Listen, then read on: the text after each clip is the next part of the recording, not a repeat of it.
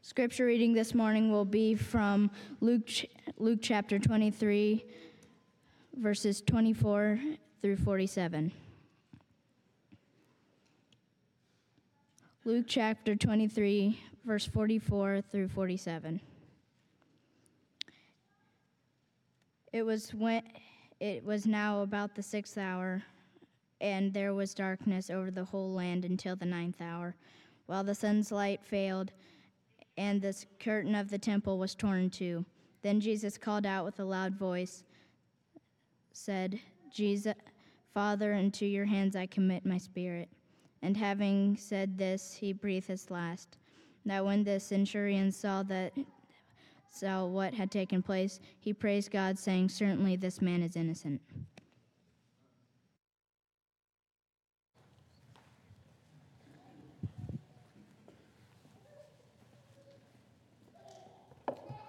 Good morning. Our title this morning is What Christ's Resurrection Demonstrates and What It Should Mean to You. we have many memorials in our country World War II Memorial, Pearl Harbor, Vietnam, Civil Rights, 9 11. I've had the privilege to visit some of these, and if you have, they are certainly moving and memorable. I wonder have you ever seen somebody act inappropriately at one of these occasions? Maybe they were laughing, joking around, making light. Maybe they were talking, disinterested, busy doing other things. Somebody could argue, well, Eric, no one can tell you how to behave at a memorial. They don't exactly have detailed explanations for that.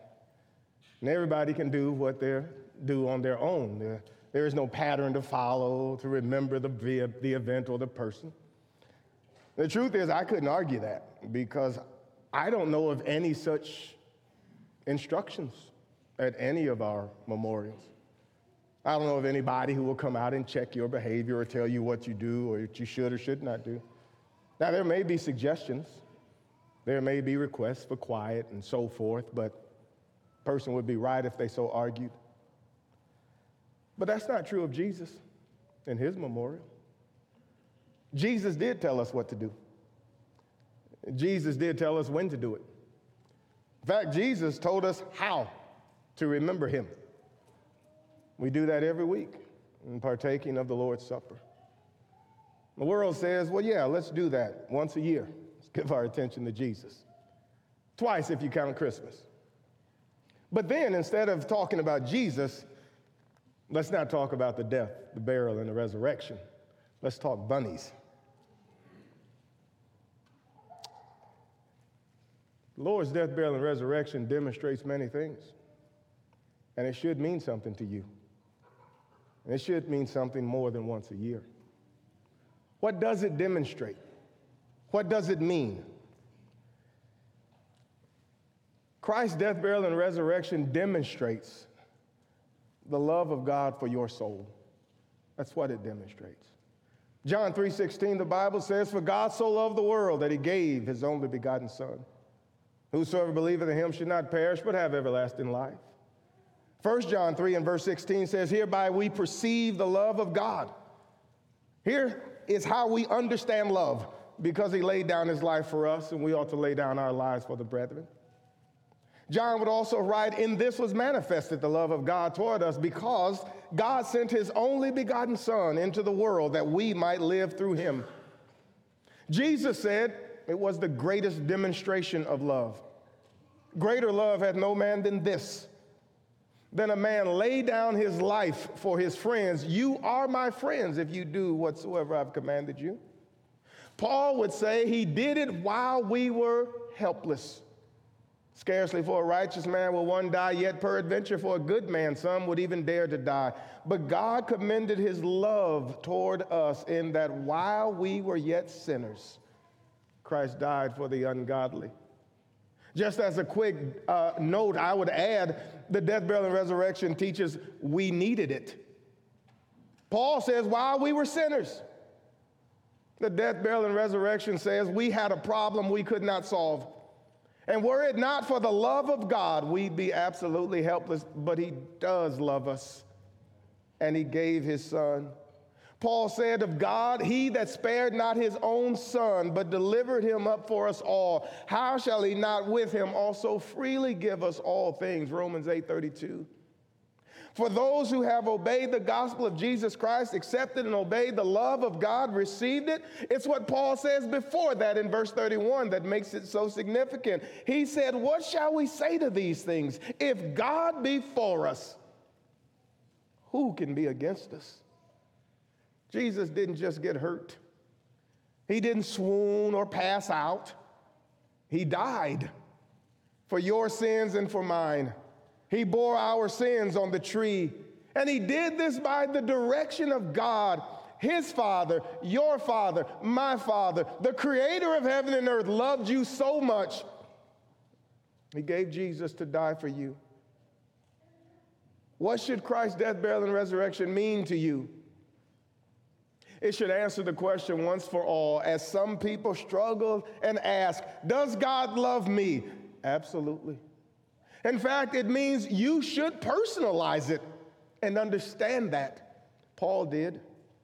Paul says, I'm crucified with Christ. Nevertheless, I live, yet not I, but Christ liveth in me. And the life which I now live in the flesh, I live by the faith of the Son of God, who loved me and gave himself for me. I heard one gospel preacher say if there were only one human being on the planet, Christ would still have come. That's the point. He loves you. God's love should comfort our hearts in difficult times. Difficult times come, yes, they do, and God's love should see you through. God's love should provide the strength and the peace to overcome worry. I don't know what's going to be on the morrow, but God will love me tomorrow. I don't know how I'm going to make it through the day, but God will be with me and He will love me through this day. How can I make it? God loves me. David said, Though all men forsake me, the Lord stands with me. Paul said the same thing. God's love should help us overcome fear. God loves you. That's what the death, burial, and resurrection demonstrates. Secondly, the death, burial, and resurrection of Christ demonstrates the humanity of Christ. In Luke chapter 2, beginning in verse number 7, the Bible says, And she brought forth her firstborn son and wrapped him in swaddling clothes and laid him in a manger because there was no room for them in the inn. And there were in the same country shepherds abiding in the field and keeping watch over their flock by night. And lo, the angel of the Lord came upon them, and the glory of the Lord shone round about them, and they were sore afraid. And the angel said unto them, Fear not, behold, I bring you good tidings of great joy, which shall be to all people. For unto you is born this day in the city of David a Savior, which is Christ the Lord. And this shall be a sign unto you. You shall find the babe wrapped in swaddling clothes, lying in a manger.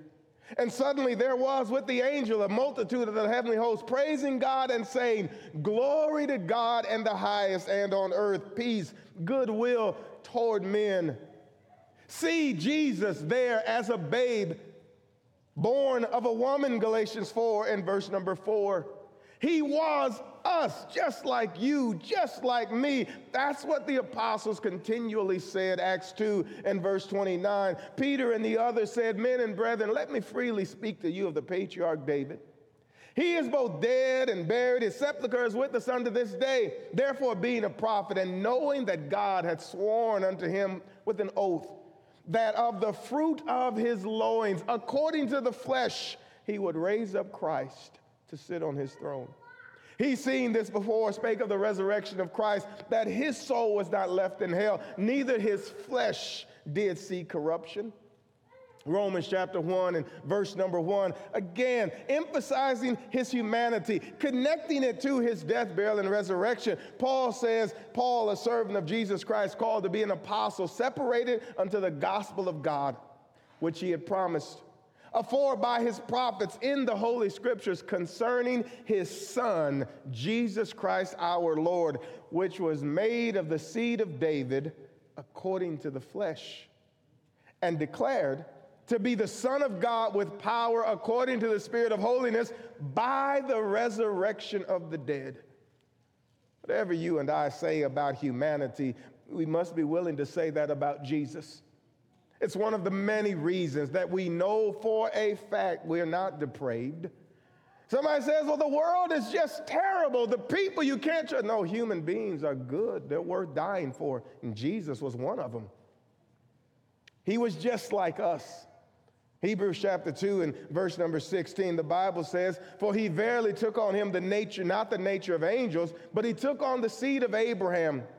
Wherefore, in all things, you'll want to note that, in all things, in all things it behooved him to be made like unto his brethren. Not some things, not many things, not most things. In everything that makes a human being a human being, he was that. He was made in all things like his brethren, that he might be a merciful and faithful high priest in things pertaining to God so that he could make reconciliation for the sins of the people. For in that he himself had suffered being tempted, he is able to succor them that are also tempted.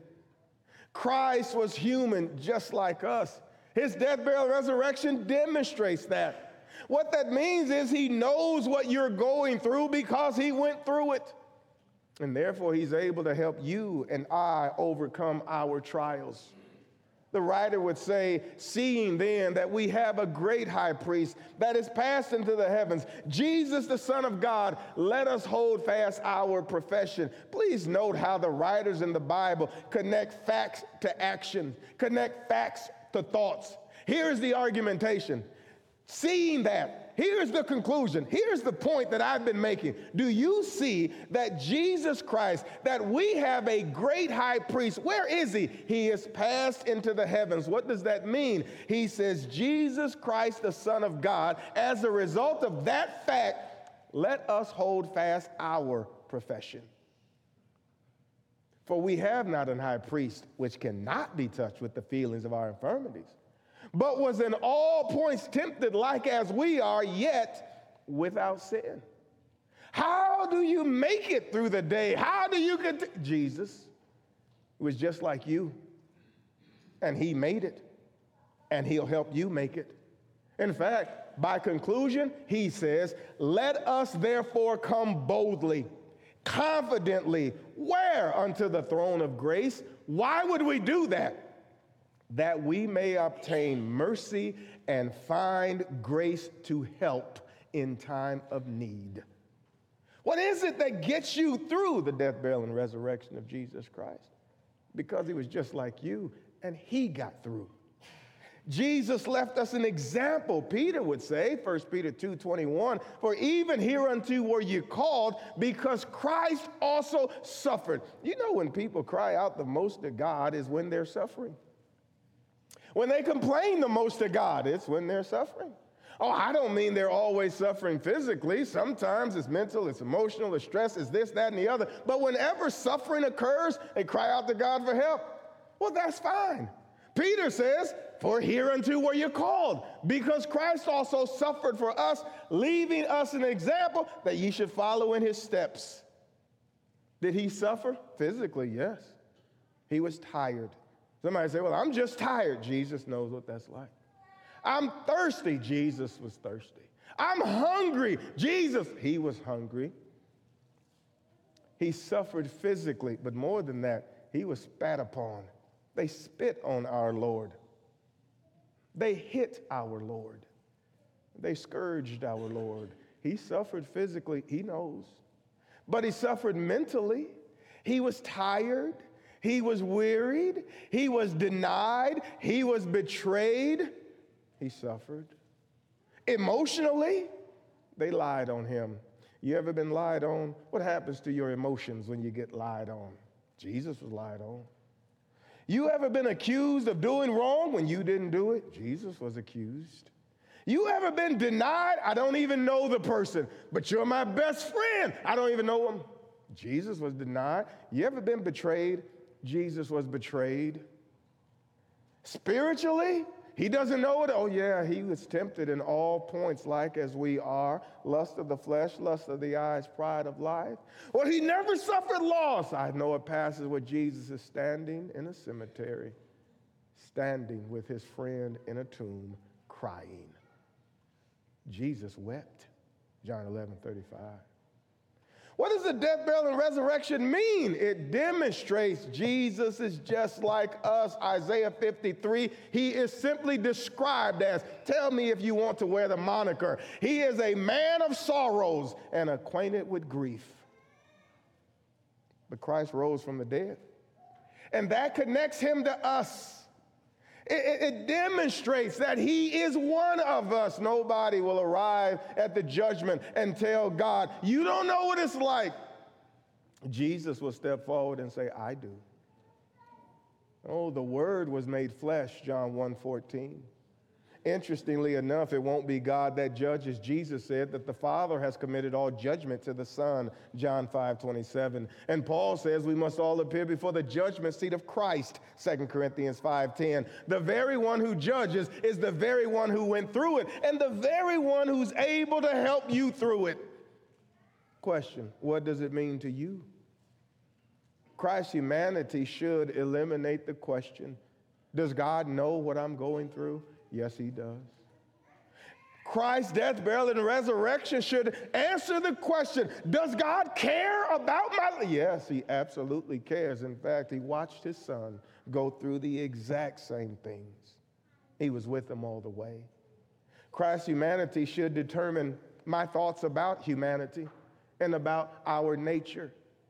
There are those who believe we're depraved and helpless and useless and have no merit. It's interesting, Jesus didn't even want us to refer to each other as fools. He didn't want us to say of one another, You're worthless and have no merit or no value. Jesus said, Don't do that. Why not, Lord? You'd be talking about Jesus.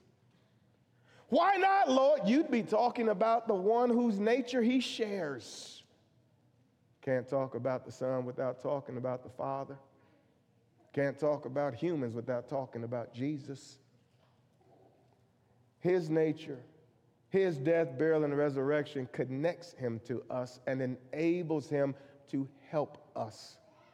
Christ's humanity should determine how highly we esteem ourselves. He became one of us. It's interesting. In Genesis 1, God gives us his image. In John 1, God takes our image. Whatever you think of you, you think of Jesus. Thirdly, the death, burial, and resurrection of Christ demonstrates the redemption of mankind. In Acts chapter 2, when it was first preached, that was the sermon. The culmination of God's word that led us to that point, that was the point that Christ died and was buried and that he rose the third day. And he did this by the determinate counsel and foreknowledge of God. That he is set at the right hand of God. David is not ascended, but Jesus is. He's seen this before, spake of the resurrection of Christ. The Lord's death, burial, and resurrection is what makes salvation possible. It is the point of the Bible. It is God's eternal plan, Paul would say in Ephesians 3 9 through 11. As you read through the Bible, that's what you're reading. That is the point. The prophets are prophesying that Christ will come and that Christ will die and that Christ will rise as early as Genesis 3:15, Genesis 12, 1 to 3. The promises to Abraham, Christ is the seed, Galatians 3:16. He'll be the seed of David, 2 Samuel 7, 12 to 14. Isaiah's prophecies, born of a virgin, God with us. It's what the apostles preached, 1 Corinthians 15, 1 to 58 and all of the implications thereof. Because Christ rose from the dead, his death, burial, and resurrection is what provides our redemption. Paul would say, through his blood we have redemption, the forgiveness of sins, Ephesians 1 7. Later in that book, Paul will say, We were without hope, but in Christ we've been brought near. He would simply say it this way He is our hope. What's the hope of the world? Jesus. What's the hope of my life? Jesus. He is our peace. Some people live their lives and they can't get any peace. They keep trying to find it. And so they try this thing and that thing and another thing. And if they're not trying drugs and other things to medicate and ease and numb, then they're trying guru after guru and new thing after new thing. Try this diet. Have you read this? Maybe this. And so this happens and this exercise and this trip and this thing. And they're on a constant search. I'm trying to find peace. You're not going to find it without Jesus. No, He is our peace. Peace with whom? It's interesting. You actually need peace three times in your life. First, you need to make peace with God because of sin. You see, in sin, you are an adversary to God, you're an opponent to God. Paul says that we all walked according to the course of the air, the spirit of the power that works in wickedness, Ephesians 2 1 through 3. We were enemies of God. That's what you are in sin.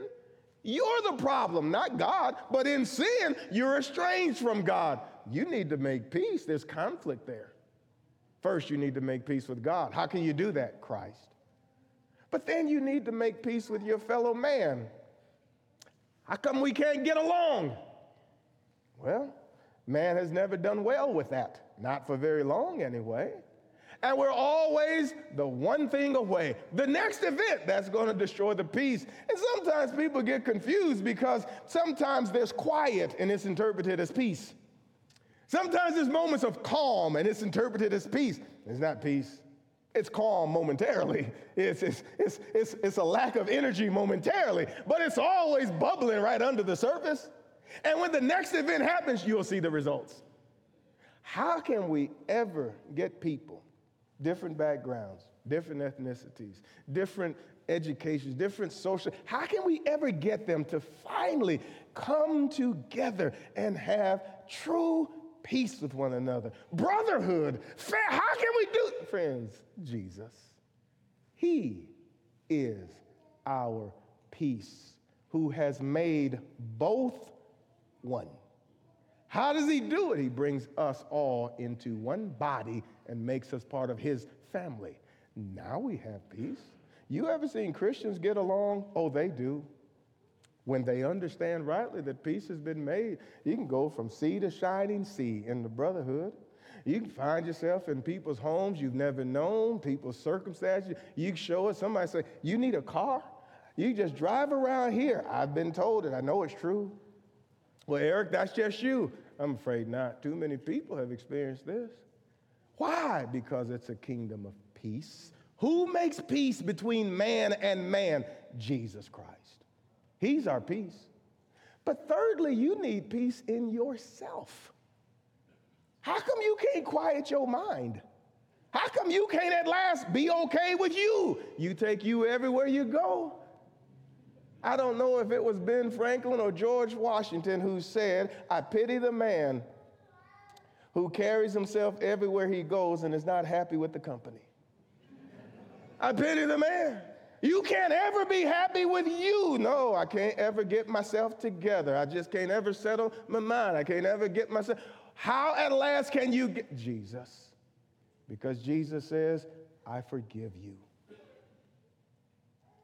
You're okay with God, you're okay with me, I forgive you. How does he do that? His death, his burial, his resurrection. That's what it does. All of these things relate to salvation, and all of them find their fulfillment in Jesus. And without Jesus, they cannot exist. In fact, his singular importance is talked about in Scripture. Listen to the way he talks about himself. Jesus said in Matthew 11 and verse 28, Come unto me, all ye that labor and are heavy laden, and I will give you rest.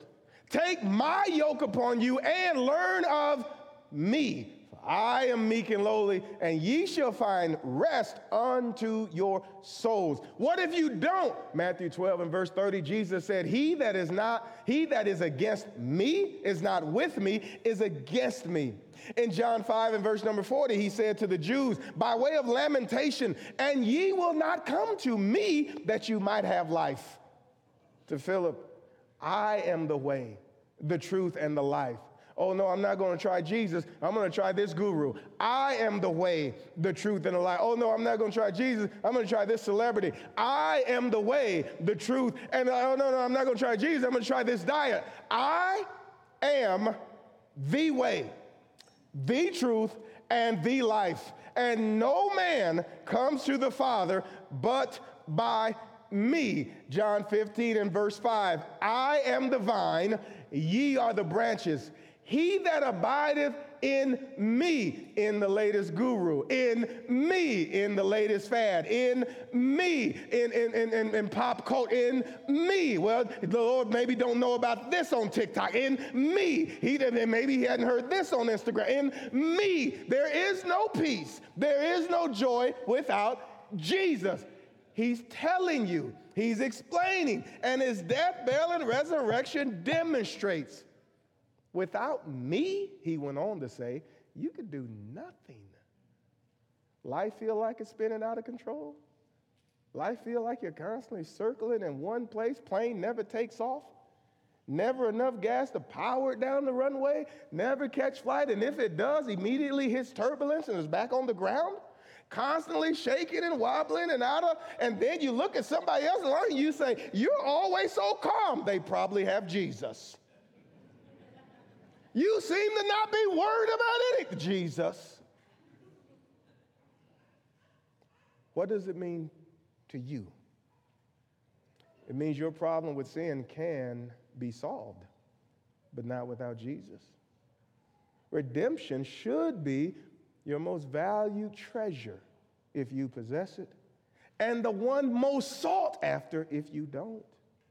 Redemption should be the lens through which you view life. Not whether or not the stock market is up or down, not whether or not the gas is in the inflation. No, that's not how you view life. That'll change, but not Jesus. Jesus Christ, the same yesterday and tomorrow, forever. Now, that should be the way you view life. That should be the anchor that holds you when the storms come.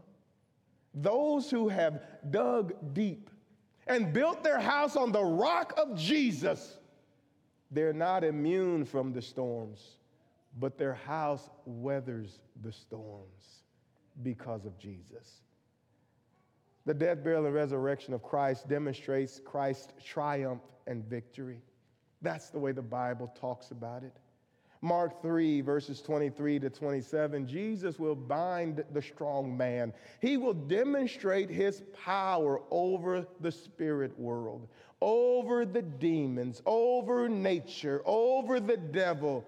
Jesus will demonstrate his power over it all.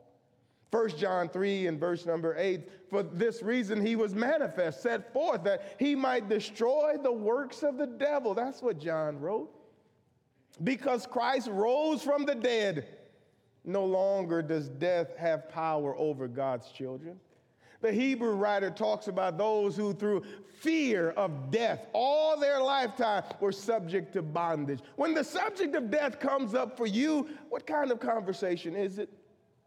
There'll be people that don't even want to hear the word, don't talk about it. Almost like Bruno. We don't talk about it. We don't, we don't talk about death. We just don't do it here. We don't mention it. As if us not talking about it will make it go. No, it won't make it go away. No, death is a problem for mankind, but not for those who have Jesus, because Christ rose from the dead 1 Corinthians 2 or 2 Corinthians 2 and 11 says, He exposed the devil and his works. Paul says, We are not ignorant of his schemes. We know what he does. We've seen him in action. Jesus has laid it bare. And then Jesus rose from the dead and overcame. Greater is he that is in you than he that's in the world. The mystery of God is finished with the victory of Christ. John says, I heard a loud voice from heaven saying, Now is come salvation and strength and the kingdom of our God, the power of his Christ. For the accuser of our brethren is cast down, which accused them before our God day and night. And they overcame him. How? By the blood of the Lamb and the word of their testimony, and they love not their souls unto death. Paul talks and says in chapter 8 of Romans, in verse number 1 There is therefore now no condemnation to them which are in Christ Jesus, who walk not after the flesh, but after the Spirit. Christ came, overcame, triumphed, victorious, you name it, he defeated it. And those who are in him now have no fear. No fear. A great chapter in, on the resurrection in 1 Corinthians 15 with all of its wonderful implications spelled out. They close, that chapter closes with these great words of hope and assurances. O death, where is thy sting? O grave, where is thy victory? The sting of death is sin, and the strength of sin is the law. But thanks be to God which giveth us the victory through our Lord Jesus Christ. Sometimes when you talk real fast, small words can be missed. I'm talking about the victory of Christ, but did you hear what Paul said? Thanks be to God, which gives us the victory. Because Christ rose, we win. He gave us the victory through our Lord Jesus Christ. The result of that Therefore, my beloved brethren, how should I live? Be steadfast, unmovable, always abounding in the work of the Lord. Should I let go of Jesus? Never. Be steadfast. Should I give up Christ? Never. Be unmovable. Should I go about and wait for the Lord? Never. Always abound in the work of the Lord. Why? Because you know how this ends. Your labor is not in vain in the Lord. We win. That's what the death, burial, and resurrection demonstrates. But let me ask you this what's it mean to you? What it should mean is you appreciate the fact that the devil can't make you sin. The devil can't take you from the hand of God. Nobody can take you from the hand of God. Nobody can force you to do anything against your will. What it should mean is death has no power over you. Oh, I'm not going to run out in the middle of the street. Of course not. That would be foolish. Please don't do that. But what happens when it's just my time? What happens when I know it ahead of time? What happens when I walk into the doctor's office and they say, Eric, there's nothing we can do? Well, there's no need to panic. I know how this ends. Christ has given me the victory. Because he rose, I'll rise. God's word is true. His promises are yes. And the assurance is Christ rose from the dead. Because Christ is victorious, we will do. In fact, the Apostle Paul says, in Christ, we are more than conquerors. Number five, what's it mean, the death, burial, and resurrection? What's it demonstrate? It demonstrates that heaven is open. In Hebrews chapter 9, the writer talks at length about Christ and his coming and, and how that he died for our sins and that because of his blood, he was able to go into the Holy of Holies and present that blood to the Father. And he finished the work of the Father, fulfilling the scriptures, finishing his work, appeasing God's wrath, sacrifice for sin, making the atonement, presented the blood of Christ and, sac- and satisfied once and for all the problem of sin. In fact, the Hebrew writer would say that's why he was born. Wherefore, when he cometh into the world, he said, Sacrifice and offering thou wouldest not, but a body. But a body hast thou prepared for me, his humanity. Why does he need a body? So he can die because God can't. But that was the plan. In burnt offerings and sacrifices for sin, you had no pleasure. He said, Lo, and I has come in the volume of the book, it is written of me to do thy will, O God. Above, when he said, Sacrifice and offering, burnt offerings for sin, you wouldest not, neither hast pleasure in which are offered by the law. Then said I, Lo, I come to do thy will, O God. He taketh away the first, that he may establish the second, by the which we are sanctified through the offering of the body of Jesus Christ once for all. If you read this book, he'll talk about how the various items connected to the law were necessary, but never intended to be the completion of God's work. That the sacrifices, the blood of bulls and goats, they can't take away sins, but the blood of Jesus can.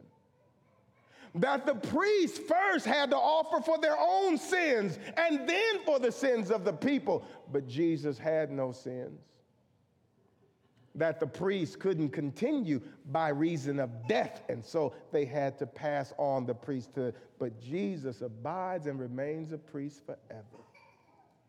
What does it indicate? Heaven is open, veil has been rent, the blood has been offered, the atonement has been made. Entrance into heaven can now be realized because of the death burial, and resurrection of Jesus. Let me ask you, what's it mean to you?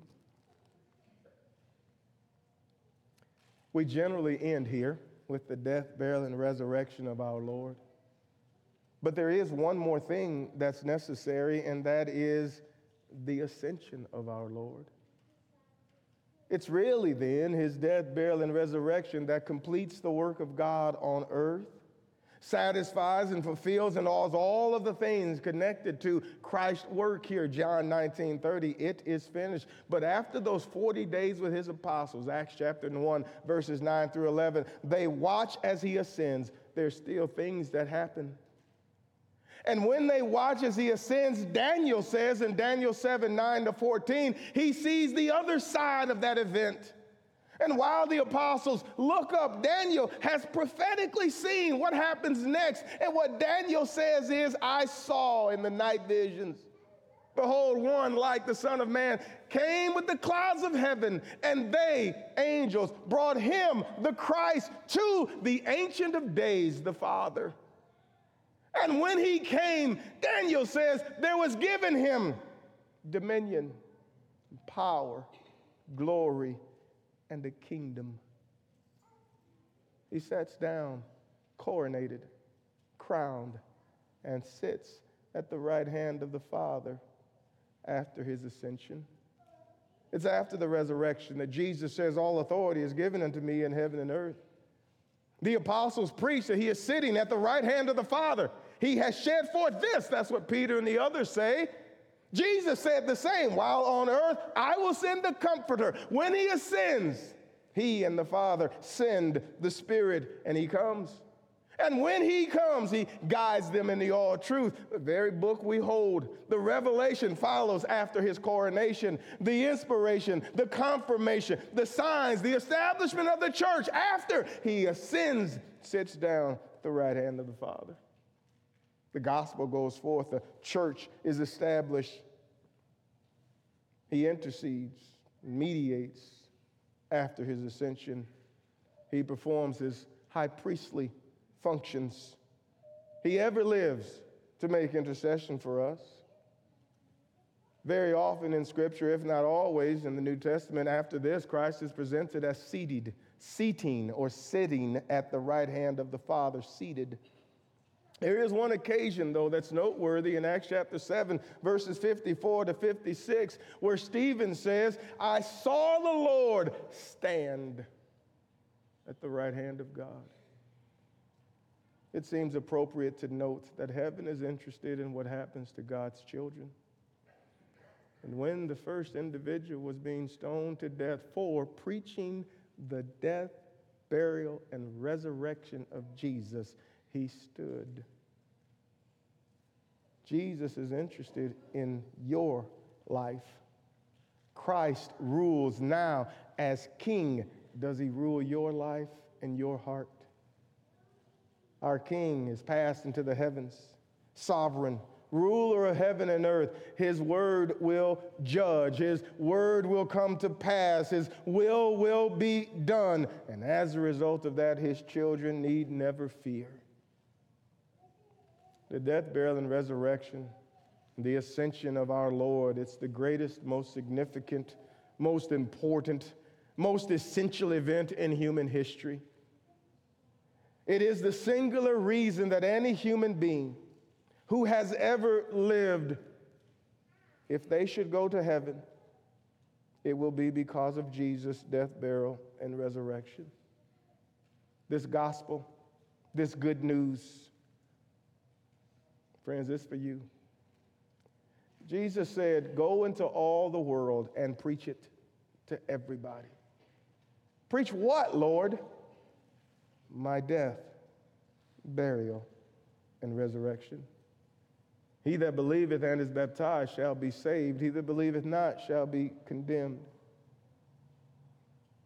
It's noteworthy that if you hope to ascend to heaven like Jesus, then you also have to have a death, burial, and resurrection. It's exactly the way the scripture talks about it. In Romans chapter 6 and verse number 3, Paul says, Know ye not that so many of us as have been baptized into Jesus Christ were baptized into his death?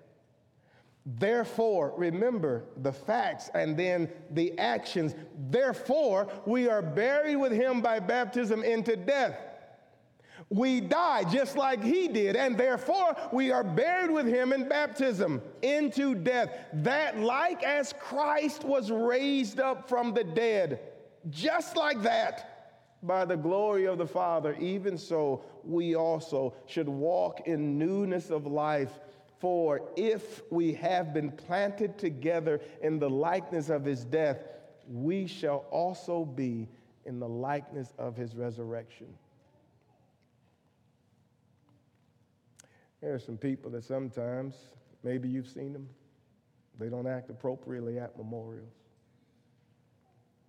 And then there are some people that tell you it doesn't even matter if Jesus said it. Jesus said, You die, buried, and rise, just like I did. And then people say, You don't have to do that. What does his death, burial, and resurrection mean to you? And will you submit your life to him?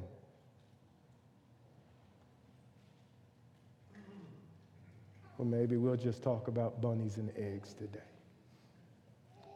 Now, the Christian become one. Believe that Jesus Christ is the Son of God and repent. Change your heart and your mind, and then be willing to do the very thing that's on your mind today.